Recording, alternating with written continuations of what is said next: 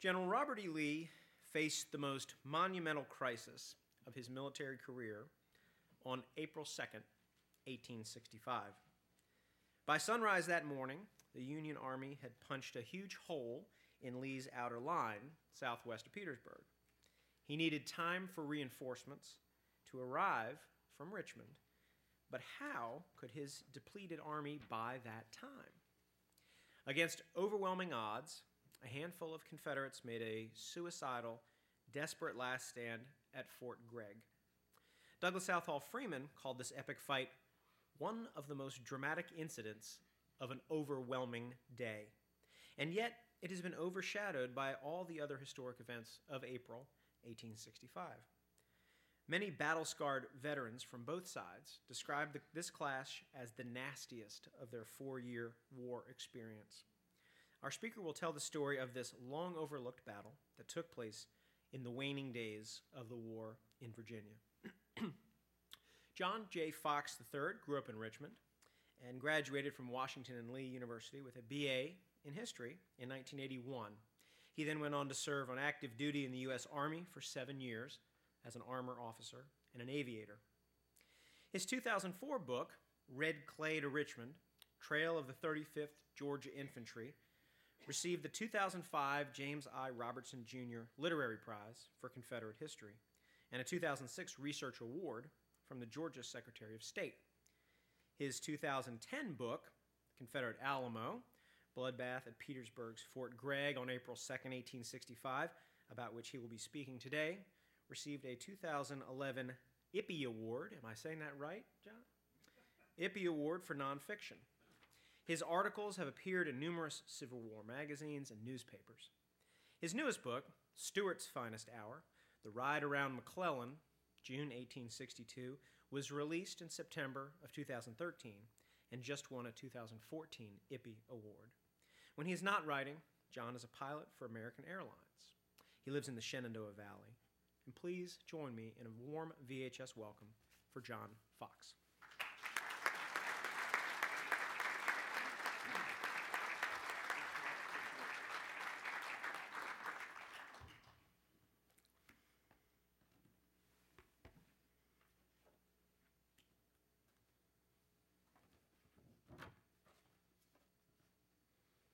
Paul. I want to thank Graham Dozier, who contacted me uh, about 10 months ago uh, about uh, speaking uh, for uh, the Battle of Fort Gregg, and tomorrow is the 150th anniversary of that fight. I want to thank each of you for taking your time to come out here on April Fool's Day to listen to me. Um, my goal before I leave here today is that everyone will realize the strategic importance of the Confederate last stand uh, that took place at Fort Gregg. And why did one of the most famous historians of the war, a man from this city, Douglas Southall, Southall Freeman, consider this last stand such a remarkable uh, event? And yet, until just recently, very little has been known about what happened uh, at Fort Gregg. Now, this project began for me back in the mid 1990s when I was doing research on my first book, Red Clay uh, to Richmond, which is about the 35th Georgia Infantry Regiment. And I discovered that some of those Georgians had the misfortune of being assigned to defend uh, Fort Gregg. And uh, that intrigued me because I've been interested in this war my entire life and uh, grew up here in Richmond. And Fort Gregg's only about 22 miles to the south of, of Richmond, and I had never heard about what happened. I'd never heard about that battle. So when Red Clay to Richmond came out in 2004, a short time later, I needed to find something else to uh, begin to work on, do research on. So it just seemed obvious that I wanted to learn more about what happened there. And within a short period of time, I'd hit a lot of, of different research facilities throughout this country, one of them right here. And by the way, uh, this research library here at the Virginia Historical Society is one of the top ones in the country with one of the best staffs for a, a, a historian to work with. Um, but it was not very long before I'd accumulated three box loads of primary material uh, from the men who fought on both sides at Fort Gregg. About 50 pounds worth of stuff the letters, the diaries, uh, the photographs, and newspaper articles uh, from those men.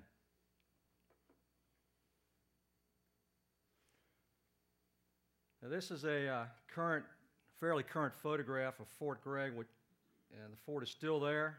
You can see the walls of the fort sticking up out of the ground. I'm standing on the Boydton Plank Road facing to the northwest, uh, and this is just inside of Dinwiddie County, southwest of Petersburg. And you can see there at the bottom, that's the quote from Douglas Southall Freeman. He wrote in his biography on General Lee, uh, he referred to uh, Fort Gregg as one of the most dramatic incidents of an overwhelming day. In fact, Mr. Freeman referred to it as a Homeric defense, and yet he, he wasn't there himself.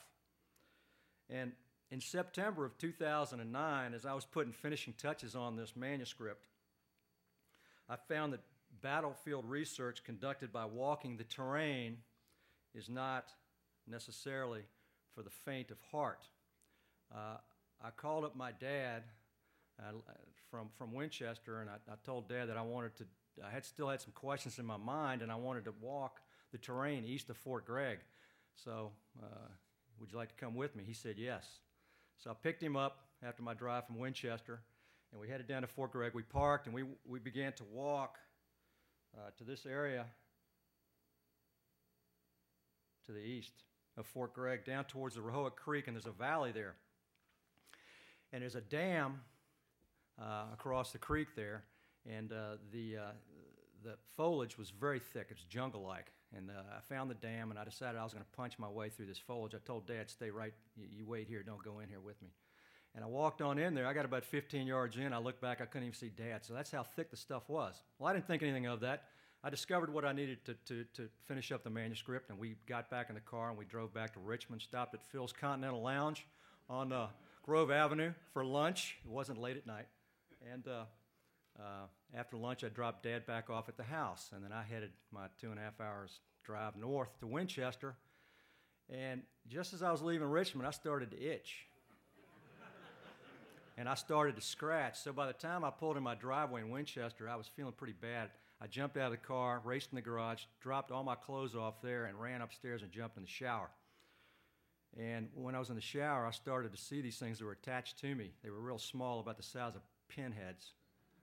And uh, some of them hand attached, they were still moving around. Now, um, I didn't sleep very well that night. the next day, put an emergency call to my doctor, and I went and saw him, and, and I heard something you never want to hear your doctor say when he walks in the room. Oh, I've never seen anything like this before. so um, he put me on antibiotics right away. So fast forward now to last summer, July the 4th, 2014. I'm hiking with my wife up on the uh, Massanutten Mountain Range. Uh, we're headed up to Signal Knob, and uh, Signal Knob's the famous point sticking north out of Massanutten Mountain Range, where Union and Confederate scouts would, would hike up to so they could get a good look up and down the, the Shenandoah Valley. It was a 10 mile round trip, so when we got back to the car, I found some ticks on me and uh, pulled them off. Didn't think anything of it. A week later, I'm on vacation with my wife over in, in Italy, and the second evening of our trip there, I noticed that I've got a raised target pattern on my leg, and that's a telltale sign of Lyme disease. Well, I'm in Italy, my doctor's all the way over here. So I called him on the phone he called me back and said that you need to be on, on uh, uh, doxycycline right away. So, fortunately, in Italy, you don't need a anti- uh, prescription from the doctor to get an antibiotic. So, at 7 o'clock the next morning in Verona, Italy, we find the nearest uh, pharmacy, and I walk in there. In my pidgin Italian, I tell the, or ask the uh, pharmacist that I tell her I need doxycycline. And she, uh, she looks at me kind of puzzled look, and after a few seconds, she goes, Oh, doxycycline, doxycycline. so we, we got that taken care of. I got a box of doxycycline, and I was able to pound those over the rest of the trip, and I was able to put an end to uh, the beginnings of Lyme disease. Now, if you're squeamish, I suggest you cover your eyes up because I'm going to show you what my right leg looked like in 2009, and the rest of my body looked like it too. And I stopped counting at that's my right ankle right there. I stopped counting at 210 bites, uh, and the rest of my body looked like that too. So I, I was worried whether I was ever going to be able to wear pants again. And this is not my arm, but that's an arm of somebody that I found on the internet, and that's the target pattern uh, of Lyme disease. So anyway, in, in a nutshell, if you're, if you're hiking around doing battlefield work, uh, I highly suggest that you um, use bug repellent um, on tops of your shoes and your pants so that you don't have something like this happen to you. Now, this is a map that we had made for the Confederate Alamo, and uh, we have Richmond to the north here, and we got Petersburg down to the south, and the light gray lines represent conf- Confederate defense lines that extend from north of Richmond all the way down to Petersburg and then around uh, to the southwestward towards Hatcher's Run. Uh, the, the dark lines represent the Union defense works um, that pretty much parallel the Confederate lines. And the problem for the Confederate Army uh, at this point as spring of 1865 is coming around is that uh, General Lee has got to man over 40 miles of defense lines with only about 50,000 men uh, by the end of March of 1865. Plus, it's been a pretty brutal winter, and uh, the cold weather has sapped the stamina, uh, of a lot of the soldiers in the Army of Northern Virginia and made it difficult to provide supplies to the men. General Grant, meanwhile, has got 100,000 men at his disposal in defense lines east of Richmond and extending all the way down to Petersburg. And by the end of March of 1865, Phil Sheridan is going to ride in from the Shenandoah Valley with another 10,000 men.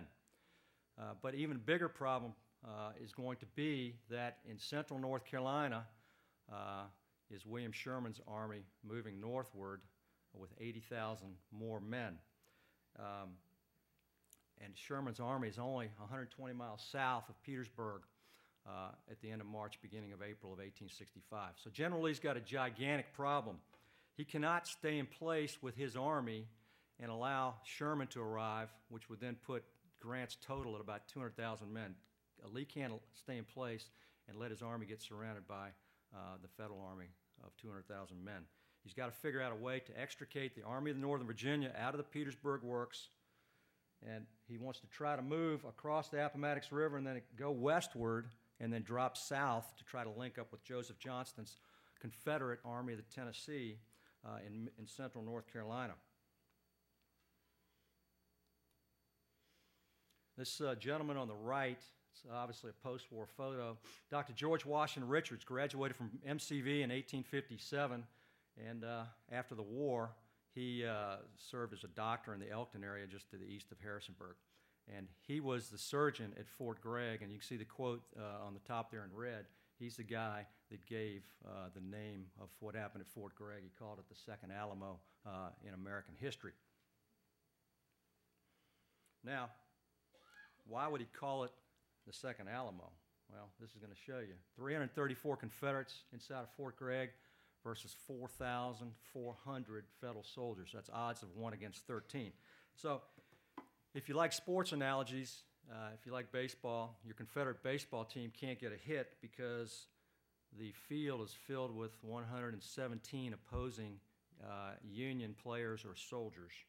If you prefer football, your quarterback, your Confederate quarterback keeps getting sacked because uh, there's 143 uh, defenders uh, in the Union Army out in the field. And in fact, the odds were better at the first Alamo in 1836 in San Antonio, where uh, 260 Texans and their American volunteers fought against 2,500 uh, Mexican soldiers. That's odds of 1 against 10. So General Lee, because he needs to buy time on the west side of Petersburg, is going to give the Fort Gregg garrison a suicide mission to hold at all hazards. And so the big question by late morning on April the 2nd of 1865 is going to be can these Southerners from a hodgepodge of different units give General Lee the time that he needs to get the reinforcements brought from, from Richmond? And somehow can General Lee then use that time to get his army out of the works around Petersburg? Now, as I've done research through the years, I, have discovered that the best way to, to get a handle on what happened with an historical event is to read uh, what the, the players, the people that were there, had to say about uh, their experience. And this is just a few here. The top one there, um, Major General John Gibbon uh, uh, served his entire adult life in the Union Army, a West Point graduate, and uh, he was the initial commander for the famous Iron Brigade in the Union Army. He commands the Union 24th Corps that's going to attack Fort Gregg. He wrote that the struggle was one of the most desperate ever witnessed. And uh, uh, Captain Archie Jones, in the middle there from the 12th Mississippi, wrote that the slaughter was appalling. Captain Michael Egan, 15th West Virginia in the Union Army, um, compared it to a slaughter pen. 14 Union soldiers after the, after the uh, battle will uh, be, be uh, recipients of the, the Medal of Honor for their heroism and their bravery uh, at Fort Gregg. Uh, the veterans who were there, they never forgot what happened to them at Fort Gregg, and many of them considered this to be the nastiest fight of their entire war experience. Yet again, I ask, how come until recently has so little been known about uh, what happened there? This is the same map you just looked at previously, except I put some red arrows on there. And, and the reason for that is because on the evening of, of March 27th, something pretty remarkable is going to happen. Uh, the Army of the James, the Union Army of the James that occupies the defense works east and southeast of Richmond, is going to receive orders to send four divisions from uh, east of Richmond down to Petersburg. And two of those divisions are going to come from John Gibbon's 24th Corps. Uh, and those, those soldiers, those Union soldiers, are going to march from right here. They're going to cross the James River, the Appomattox River, and they're going to come around the east side of P- Petersburg. And those two divisions from the 24th Corps will head towards Bermuda Hundred. Problem's going to be is that General Lee does not learn about this huge movement uh, of, of, of enemy troops in a timely fashion. Uh, because if he had known that that many troops had moved from Richmond to Petersburg, then he would have gotten reinforcements sent from Richmond to Petersburg a lot sooner than the evening of April the, the 1st. Now, I want to introduce to you some, some of the uh, key players uh, in the fight on the Confederate side. In the middle, right there, with the two stars, is uh, Cadmus Wilcox, division commander. He's commanding the uh, Confederate Light Division. And then the guy here at the bottom is James Lane. He commands a brigade of North Carolinians. Uh, the guy in the middle is Edward Thomas, commanding a brigade of Georgians. And then on the right is Nathaniel Harris, commanding a brigade of Mississippians. Those three brigades are going to have the men uh, inside of Fort Gregg. And interesting thing about James Lane from North Carolina, he argues vehemently multiple times on April the 2nd with Cadmus Wilcox because he, he does not want his men inside of Fort Gregg. He believes it's a death trap. Some of the players uh, on the Union side, I've already talked about John Gibbon there uh, on the right, uh, but the two divisions under John Gibbon in the 24th Corps, Robert S. Foster um, is a 30 year old native from uh, Indiana, and uh, his troops will provide the first two waves that will attack Fort Gregg. And then John W. Turner, Brigadier General John W. Turner, there on the lower right. Um, he's a 31 year old native of Saratoga, New York, 1855 West Point graduate, and his soldiers will provide the, uh, uh, the being the third attack wave against uh, Fort Gregg. Now, this is an overhead view of what the fort look, looked like. Still looks like this pretty much to this day, because the fort's still there. And uh, uh, we've got the Boydton Plank Road right there, just south, and about 80 yards to the north is where uh, Fort Gregg was located. And Fort Gregg was built in October of 1864 uh, with a sister fort located 700 yards to the north called Fort Whitworth. And the reason those forts were built was uh, in, in, the event that the Confederate outer line was ever broken, then uh, Confederate soldiers could withdraw to these forts and protect the east side of, uh, or the west side of Petersburg. So that was the reason they were built, and that's exactly what's going to happen early on uh, the morning of April the 2nd of 1865. And Fort Gregg and Fort Whitworth are located about 1,000 yards to the west of the, of, of, the inner line around Petersburg, and I'm going to show you where those are on a map in a minute. And Fort Gregg is uh, crescent shaped, it's facing to the south. It's got an earthen wall that stands about 15 feet high over top of a moat that's filled with water right here. And across the back is a wooden palisade with a sally port entrance. Now, the main thing to keep in mind here is that Confederate engineers started to, to build a connecting trench uh, towards Fort Whitworth to the north. The problem is they only got 30 yards uh, dug on this trench before the fight, and they then piled the dirt up around the northwest corner of the wall. And it's still amazing to me that no Confederate officer realized the ramifications of doing that because um, it, th- that, where that dirt's piled up is going to make it easier for Union soldiers to cross that ditch and then get a handhold on the northwest corner of the wall and pull themselves on top of the, of the parapet. Uh, that, that area is going to wind up being Fort Gregg's Achilles heel.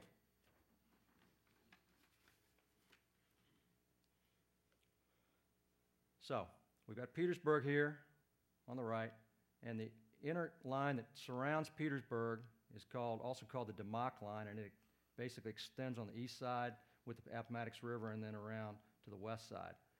And then Battery 45 is on the southwest corner right there. You can still walk into Battery 45. Um, Fort Gregg's right here, Fort Whitworth right there.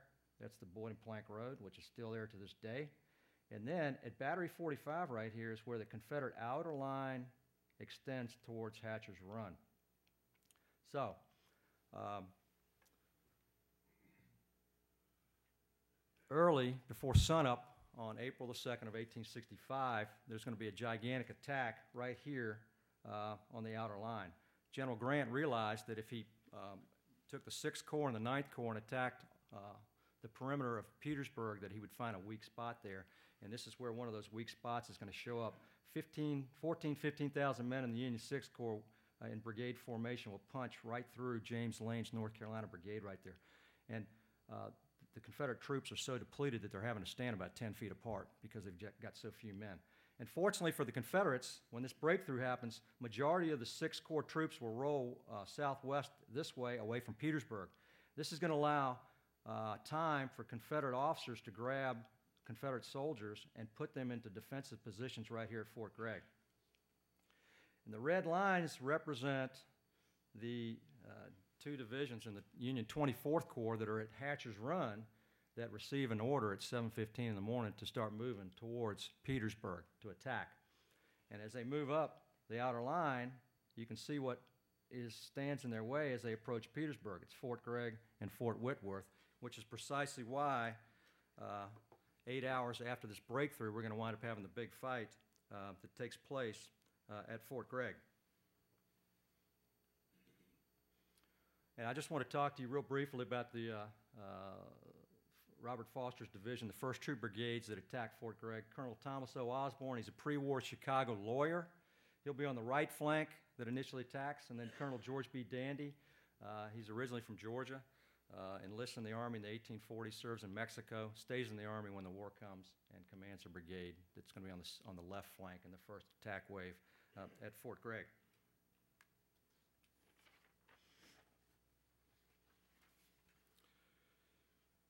Brigadier General Reuben Lindsay Walker on the top there.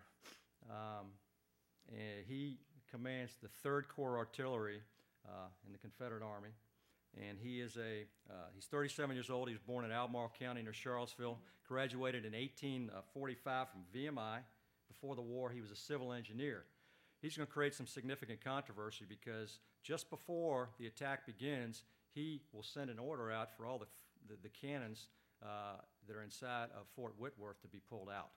He didn't want to lose the cannons, and by doing that, it, it brings on the Union attack quicker. Uh, and because there's no cannons to support Fort Gregg um, out of Fort Whitworth, uh, it's going to mean that Fort Gregg will fall a little quicker. Uh, Cadmus Wilcox, who's the area commander there, is incensed at this decision, and he would write continue to write well after the war about what, what a, a bad decision that was on the part of General Walker, especially for not consulting with Cadmus Wilcox. Lieutenant Frank McElroy, right here, is going to command uh, one of the cannons inside of Fort Gregg uh, on the southwest or southeast corner, and he's uh, uh originally from New York, has moved to New Orleans, and uh, uh, on the right is one of his colleagues from the Washington Artillery out of New Orleans as well, Lieutenant Henry uh, A. Battles, and uh, he's going to command a gun section on the outer line that's going to wind up being captured during the, during the breakthrough before the Battle of Fort Gregg. It's Lieutenant Colonel James H. Duncan from the 19th Mississippi. She's 26 years old, and he will be the senior commander uh, inside of Fort Gregg once the battle begins. Lieutenant George H. Snow from the 33rd North Carolina, he's put in charge of uh, the, the uh, North Carolinians uh, from Lane's brigade that wind up inside of Fort Gregg. So these Confederates are getting ready to face an incredible onslaught. And what I want to do is read to you a brief excerpt from the Confederate Alamo. The clusters of Confederates who arrived at the North Sally Port to Fort Gregg needed more ammunition. Lieutenant Frank McElroy's men from the 3rd Company, Washington Artillery, had already been joined at the fort by a handful of 3rd Corps artillerists. And these men scrambled around the parapets, gathering piles of extra rifles and ammunition. Those who glanced over the top of the wall saw thousands of blue uniformed troops maneuvering in a semicircle around Fort Gregg from the south through the northwest. Sunlight glinted off the multitude of Union bayonets and other accoutrements. Many uh, Southerners marveled at the grand sight, even as they reflected on the death and the destruction that would soon come their way. And the view made most of those uh, uh, unlucky garrison members work harder to prepare and strengthen their own firing spot in the short amount of time that remained. When John O. Andrews and George Heath from the 14th Georgia walked through the wooden door of the fort, a sense of so, uh, foreboding swept over them. And later, Andrews recalled, I readily saw that we had made a mistake. A similar un- unease swept over Private Homer Atkinson as he saw the heavy line advancing on the fort. The 16 year old Petersburg native noted that we saw that we were in a, a death trap.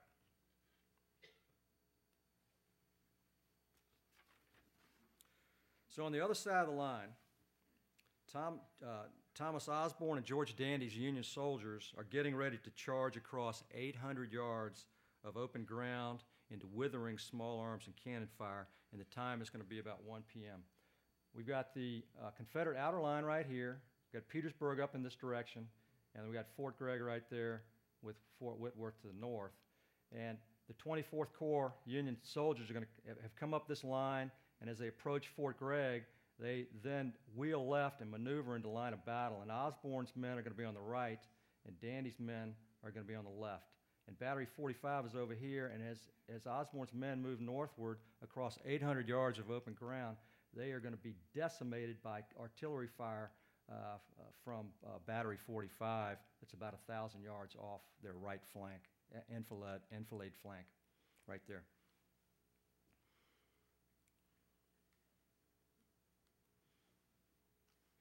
These Union men in the first attack line would face the brunt of the Confederate firepower, and those who survived and reached the steep front walls of the fort discovered uh, a new problem. A water filled ditch surrounded the fort on three sides. And this man on the upper left is Lieutenant Colonel Ellsworth D.S. Goodyear from the 10th Connecticut, and uh, he's going to lead his men uh, all the way up to near uh, the moat. He's going to be hitting the shoulder, fall down, get back up, and as he arrives at the moat, he gets uh, hit in the neck and he, he falls unconscious. But when he comes to, he, he, can't get up, but he, he lies there during the fight and he, he's a witness for the next two hours of all the incredible fighting, and he wrote some great accounts after the war. This uh, soldier here on the right, Corporal David M. Jones from the 39th Illinois. Obviously, uh, the photograph was taken before the fight because he would wind up uh, having, a, having a leg um, severed uh, in the charge against Fort Gregg. This great photograph here on the right is the Stillhammer brothers, and the guy on the on the far right, right there, is uh, Private William Stillhammer from the 39th Illinois. Stillhammer was captured in fighting in the Shenandoah Valley in 1864, sent to a prison camp, and then exchanged. And so, uh, just before the fight, Stillhammer arrives back at the 39th Illinois before, before the Battle of Fort Gregg. And he, he vows to his colleagues, uh, his friends, that he will never be captured again, and he would not.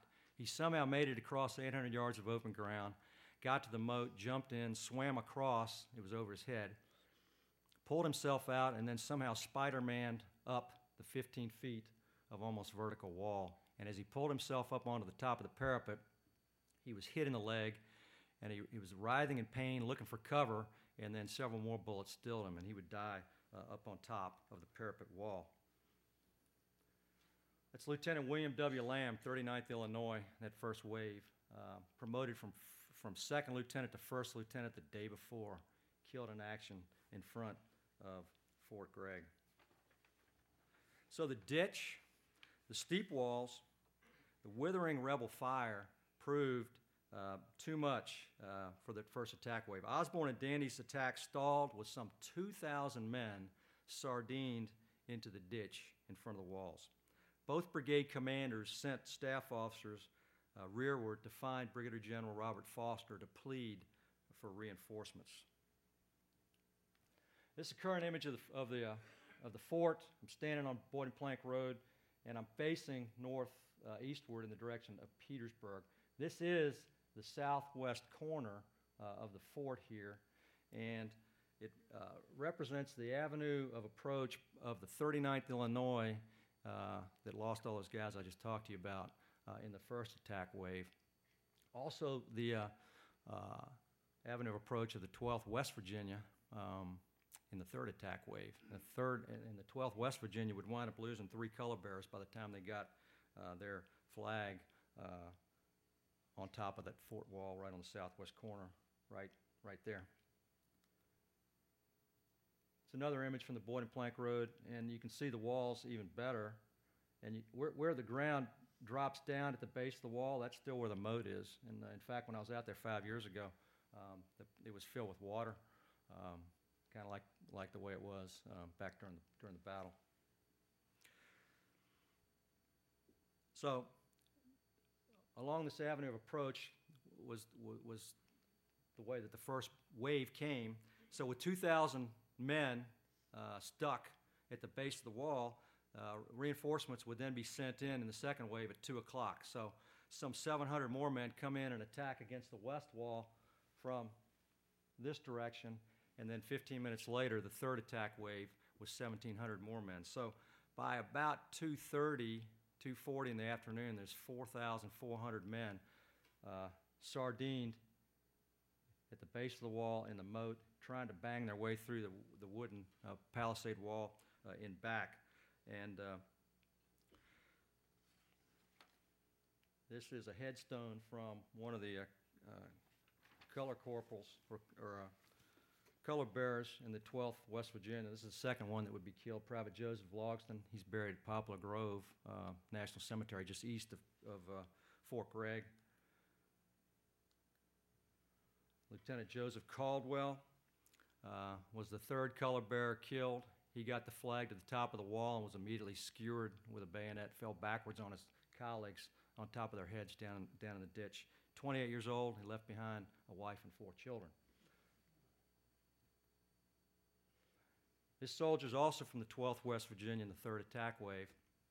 He's one of the recipients of the Medal of Honor, uh, and he and two colleagues uh, climbed up that southwest corner wall and got to the top, and they noticed that the, the 12th West Virginia flag had fallen over, and Confederates were getting ready to grab it. So they jumped up there uh, and got in a tug of war over, over the flag. They, they were able to recover the flag. They replanted it on top of the wall, and that flag served to boost the morale of a lot of the soldiers that were still down the ditch trying to get up. Um, and that's one reason that, that uh, he and the other two guys out of the 12th West Virginia would wind up receiving the medal. Now, an interesting story that's, that's uh, McCausland, Joseph McCausland's actual Medal of Honor that he received.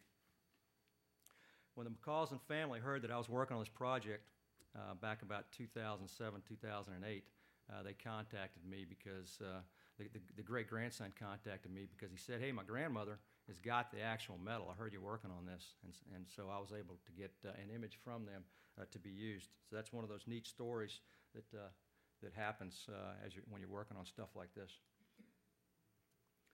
This is uh, Sidney King's painting that the National Park Service hired him to do in 1961. Um, and King did a number of paintings for the National Park Service. This one's for Fort Gregg, and it shows the chaos and the mayhem in the latter stages of the fight. Uh, most of the Confederates uh, have run out of ammunition, and they've had to resort to throwing bricks, throwing rocks, or swinging their muskets like bats to try to stem uh, the huge number of Union soldiers that are pouring through the rear sally port or over the walls. Um, in the foreground right here is uh, the only cannon of the two that are s- it's still operating, and that's being manned by Washington artillerists. And that's 21-year-old Private Lawrence Berry that's standing up there on the gun platform holding the lanyard. He, most of his gun crew has been shot down. He's double, he, he's double canistered that cannon, and uh, as the Union soldiers come over the wall right in front, a bunch of them yell at him, uh, "Don't fire! Drop the lanyard!" And he looks at them and goes, "Shoot and be damned!" He drops his shoulder and and uh, pulls the lanyard, and the, that gun goes off, jumps back from the recoil, and blows every Union soldier off the front of the wall. And those who were still standing off to the sides um, that didn't get knocked off by the concussion, uh, then wind up firing at Berry and dropped him. He was hit multiple times, and he dropped dead right there uh, on the gun platform. Another interesting scene here that the artist captured is right there. The uh, Corporal Henry Day from the 39th Illinois planting the regiment's flag on top of the wall, and to his left is uh, Captain Homer Plimpton commanding the regiment with his revolver in one hand and sword in the other. And um, the interesting thing is that the corp- color corporal right there was immediately shot and wounded. And he would spend the next six weeks in uh, Union Hospital convalescing. And some officer came up to him and told him that he would be receiving the Medal of Honor for his bravery. And when he passed away in 1899, on his headstone there, he's buried at, uh, at Jefferson Barracks National Cemetery in St. Louis. On his headstone right there, it says he's awarded the Medal of Honor for planting the colors on Fort Gregg. No paperwork can be found anywhere to show that he was a recipient of the Medal of Honor. Okay? And, uh, but the interesting thing is that the other 14 recipients were also color bearers that did the same thing as he did. So it's an interesting story. And what I want to do is read, read an excerpt from Captain Homer Plimpton um, about his experience at Fort Gregg. He wrote this letter on April 27th of 1865. Captain Plimpton said, Into the ditch we plunged. The steepness and slippery nature of the sides of the fort for a time overcame all efforts to scale them. The men were nearly frantic in their attempts to gain the top of the work. The enemy continued to fire grape and minie balls at all who attempted to come to our assistance. It was only by digging footholds with bayonets and swords that we were enabled to work our way up inch by inch. We finally gained the top of the parapet, and now fighting was hand to hand for 24 minutes. Not 25, but 24. I thought it was necessary to use my revolver. I made use of it as I stood near our colors and fought the enemy. I was one of the first officers to enter, for, enter the fort, and when we rushed over the top, the sight was truly terrific. Dead men and the dying lay strewn all about, and it was with the greatest difficulty that we could prevent our infuriated soldiers from shooting down all who survived of the stubborn foe. Not a rebel escaped. Well, not exactly. Because as the firing began to slacken and the smoke drifted away, Union troops poured over the walls and into the pit of Fort Gregg, stepping over and around the dead and wounded that lay all about. And this young soldier here had an immediate decision to make. Corporal James W. Atkinson there, he was 20 years old at the end of the war. He had been wounded an incredible five times during the war, which is why he was their, their color uh, corporal.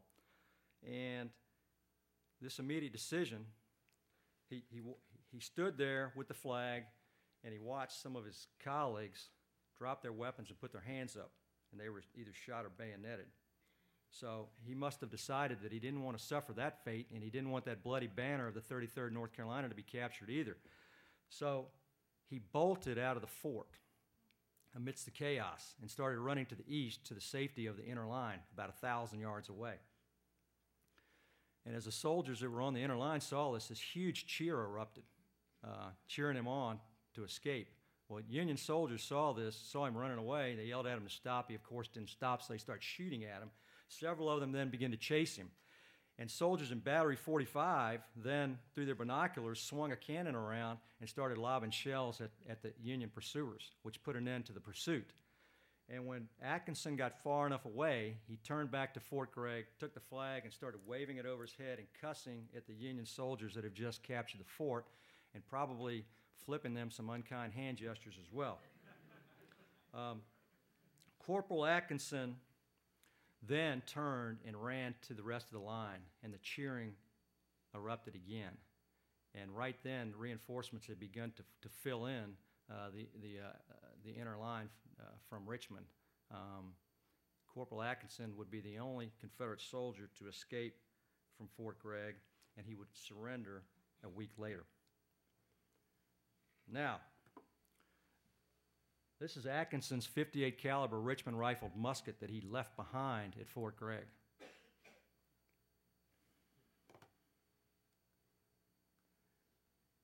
On the, on the left side of the stock, you can just barely read James W. Atkinson, 33 NCA for its 33rd North Carolina.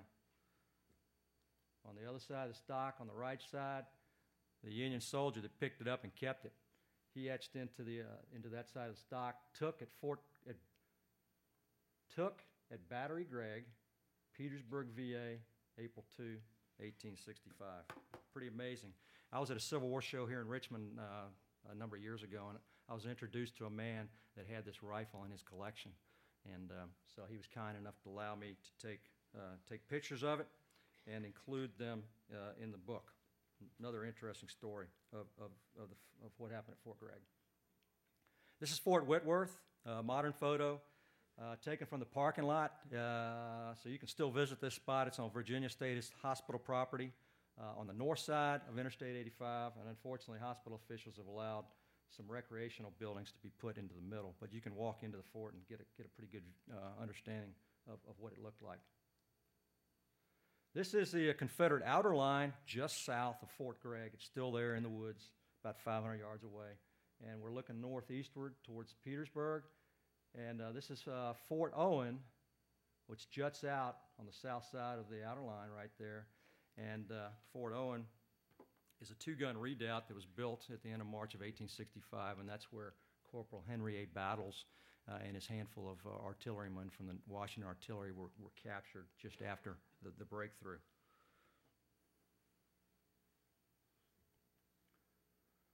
So, the results of this fight uh, the battle had a strategic outcome on the end of the war in Virginia.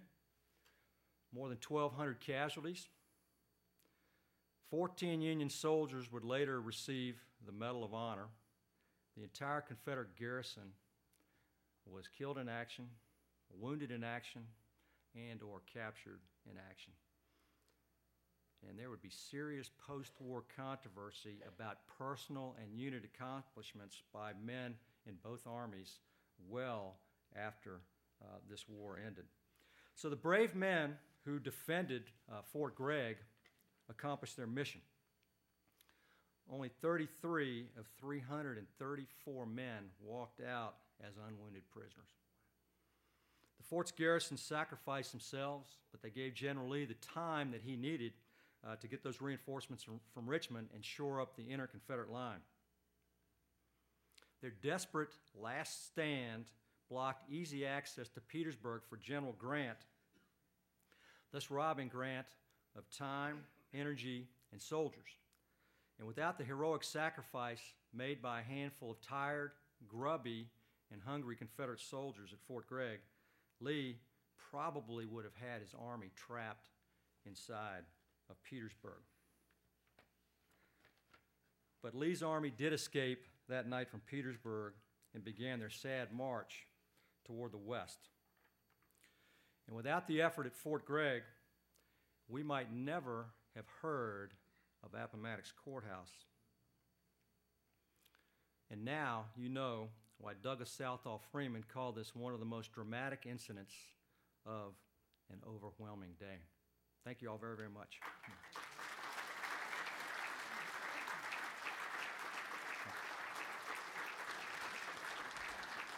And uh, in closing here, this is uh, taken in front of the War Department May of 1865 up in Washington. This is Major General John Gibbon right here. He's got a few staff officers with him, but all, uh, all the uh, Medal of Honor recipients uh, are, are, are standing in this crowd with some of their captured Confederate flags, and this is the only known photograph that exists of Union soldiers holding captured Confederate flags. Now, these 14 Union Medal of Honor uh, recipients from Fort Gregg. Um, I think we got time for, for a few questions. Who'd you point out? Some, some great courage on both sides. And you spoke of the uh, Confederate artillery. The Union had good artillery, including mortars, which would have seemed to have itself well to this campaign. Uh, to what extent did they use artillery, the Union? Well, th- there, there was no, no mortars, and you'll be surprised to find out that in this attack, the 24th Corps didn't have any of their own artillery. They left their artillery behind, manning the defense lines east of Richmond. So, uh, as, this, as, as, the 24th Corps is approaching Fort Gregg, um, it is almost as if the artillery was an after, afterthought. Uh, some officers realized they're going to need some they're going to need some heavier firepower, so they started scrambling around and found some some uh, Sixth Corps artillery units. And in fact, uh, one, one, one unit's going to be the, the uh, Third Vermont uh, Light Artillery, and they're going to be uh, going into in, into position at Fort Owen, which I just showed you, and they're going to be firing about 500, 600, 700 yards uh, directly north to hit Fort Gregg, and then also Fort Whitworth was right behind them. So anything that went long over Fort Gregg had a good chance of hitting Whitworth. then the first New York Light Artillery uh, wound up uh, going going into a position about a mile to the southwest of Fort Gregg. And uh, the reports that I came across during during the day, uh, the first New York Light Artillery wound up lobbing about 600 uh, over 600 shells uh, at Fort Gregg uh, during the attack. Question, so, what, what point on April 2nd did Lee send that telegram to Jeff Davis indicating that he couldn't hold the lines and that Richmond needed to be evacuated? Uh, I'm sorry, I was trying to find, I'm having trouble figuring, because these lights are pretty bright, I'm having trouble figuring out where the voices are coming from. Okay. Go, could you say that one more time, please? Sure. Uh, what point on April 2nd did Lee feel it necessary to send a telegram to Jeff Davis indicating that Richmond had to be evacuated? It was uh, uh, early in the morning of April the 2nd. Um, he, he, he finally found out what had happened at Five Forks the day before. So everything on the Union right flank, or or on the right flank out there west of Petersburg, had been cut off. Uh, so he lost all those troops. And as the sun's coming up, he realizes that this is going to be actually before the sun comes up. He realizes that he needs to send word to to uh, to Richmond. And of course, it takes a while for for for the uh, uh, the information to get up there, which is the the, the situation where President Davis gets pulled out of church when he's at St. Paul's during, during the church service.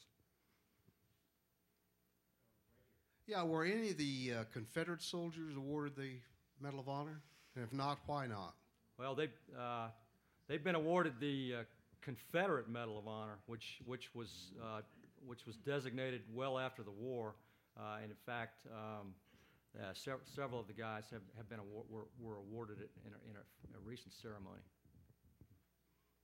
Yes, sir. Two questions. How much of the land today is protected from development around those forts? And the second question, of the 50,000 plus troops that Lee had in that vicinity, how many of them actually escaped to go towards Appomattox? Uh, the property at Fort Gregg is, is owned by the National Park Service. So it, it, that's going to be staying the way it is uh, forever. Um, now, one of the interesting things is that when they cut uh, the roadbed for Interstate 85, they put it right between Fort Gregg and Fort Whitworth. And to me, it's a miracle that one of those forts didn't wind up getting completely destroyed. I can only imagine what those bulldozer blades must have must have dug up as, as they were building the interstate. Um, but the interstate goes directly between both forts, and if you're if you're going uh, either direction on on uh, Interstate 85, you can look to the south if you know the right place to look in the field there and see the walls of, of Fort Gregg. Uh, you've got to uh, exit to go physically go to the go to the fort. Uh, you cannot see Fort Whitworth from the interstate though, uh, but it's worth worth visiting. And your your second question was how, how many how many men in, in Lee's army wound up uh, surrendering at Appomattox? Um, that that's a that's a good question. You know, the, the, it's really hard to get get a hands on numbers because uh, Lee suffered so many uh, so many desertions during this period, in the war. Um, one, one thing to keep in mind is that William Sherman's armies marched through Georgia, they've marched up through South Carolina, up through North Carolina, and a lot of Confederate soldiers from those states are worried about what's happening to their family members. And, and, and some of those guys during the, during the you know, January, February, March timeframe have left. Uh, they've deserted, but they want to go take care of their families back home because they're worried about what might be happening to them. So I, I, I really don't have a, a good handle on how many soldiers were able to depart the Richmond, uh, Petersburg area and get to Appomattox. Uh, I don't know. Somebody, somebody in here might have a, have a better idea on that, but, but I don't right off the top of my head.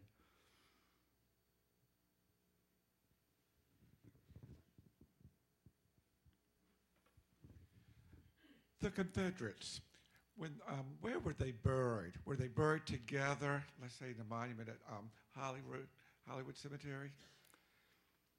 Um, some of the some of those Confederates uh, from Fort Gregg were buried at Blandford Cemetery in Petersburg.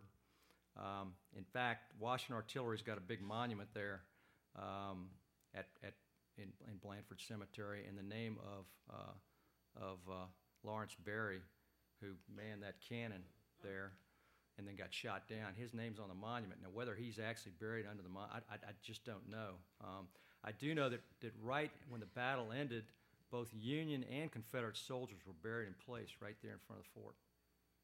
Yeah. Um, Fort Gregg? Yeah, a lot of people think it was named after Maxcy Gregg, but uh, there was actually a family named Gregg, G R E G G, that had a house uh, just to the northeast of the fort, about 300 yards away, and that's they named it after that. And the Whitworth family owned the property right around Fort Whitworth.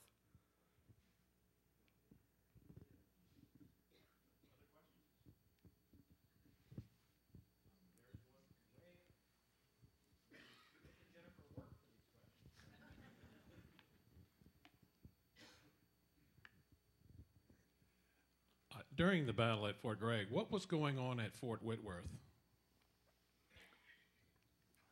Um, I would love to be able to go into a ton of detail. Obviously, in a 45-minute presentation, I had to leave that part out. Uh, you, there are two. There are two regiments, uh, Mississippi regiments inside of uh, Fort Whitworth, the 19th and the 48th uh, Mississippi Inf- Infantry regiments. Uh, Nathaniel Harris was at Fort Whitworth.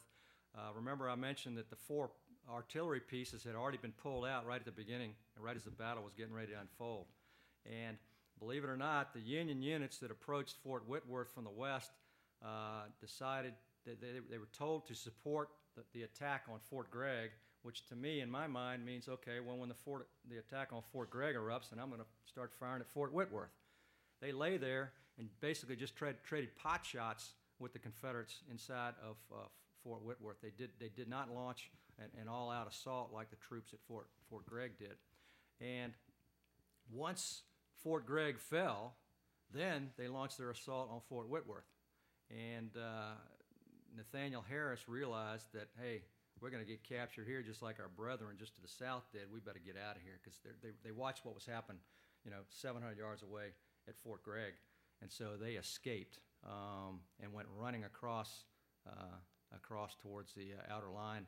And about 120 of them did not make it out of the 200. Um, anybody else? There we go. Did the inner line fold the following day? The, the inner line um, is going to wind up uh, under cover of darkness that night, a little after 10 p.m. General Lee issues an order for, the, for, for all the units uh, around on the inner line in Petersburg to withdraw across several bridges across the Appomattox. This, this is why um, I, I think what happened here is so remarkable because Grant, after the battle finished up at about 3.15 to 3.30 on this afternoon. They, they elected, the, the, the Union soldiers were so tired and had been so decimated, they elected to hold off and begin the attack again at 5 a.m. the next morning. Okay? And Lee was able to finally get reinforcements from Richmond and under cover of darkness withdrew. If, if, if these Confederates hadn't made that, that suicidal last stand at Fort Gregg, um, by mid-morning, 10 a.m. in the morning, 10:30 in the morning, uh, the 24th Corps with the 6th Corps would have been able to continue north northeastward and attack the inner line, and there was virtually no Confederate soldiers on the inner line at that at that time. They'd have been able to walk almost into Petersburg, which is why I say that uh, there's there's an outstanding chance that without the stand at Fort Gregg, the, the fighting uh, would would have been door to door in Petersburg. Lee would have had an extremely difficult time getting his army out of Petersburg and then doing a doing a, a river crossing under fire, and I think the war would have ended at Petersburg. There would have been wouldn't have been any Appomattox courthouse. Yes, sir. Uh, Earlier, you showed up there, I think a Confederate major, major general was killed. What were the circumstances of his death? Uh, Lieutenant General uh, A.P. Hill. Um, A.P. Hill is commanding the, the Confederate Third Corps, and uh, which is all the area out to the south, to the west and southwest of Petersburg. And uh, there was a huge uh, Union artillery bombardment the night before on April the 1st. It began about 10 a.m. or 10 p.m. and lasted until about 1. And A.P. Hill was in town at his headquarters, actually with his wife and daughters, and uh, uh, obviously having trouble sleeping. Um, and the, the, the, the Union uh, artillery stopped about 1, 1 uh, a.m. He finally dozed off, but then uh, a staff officer came and, and woke him up and uh, told him that uh, there was problems on the southeast corner of Petersburg as well. So he then got dressed and rode to General Lee's headquarters about a mile and a half away. And uh, while he was at General Lee's headquarters is when they discovered that the breakthrough had happened on the south uh, southwest uh, on the outer line. And so A.P. Hill then raced out of General Lee's headquarters with a couple of his scouts in tow, jumped on a horse and raced off to the west, and winds up running into uh, some Pennsylvania infantrymen several miles to the west, and he winds up getting shot and killed um, there. And uh, you can actually drive, uh, and, and there's a there's a memorial spot in the woods with a marker where where A.P. Hill was actually shot and killed. And uh, I believe there's probably going to be a ceremony down there tomorrow to commemorate the 150th anniversary of his death as well. Please join me in thanking John Hawk. Thank you.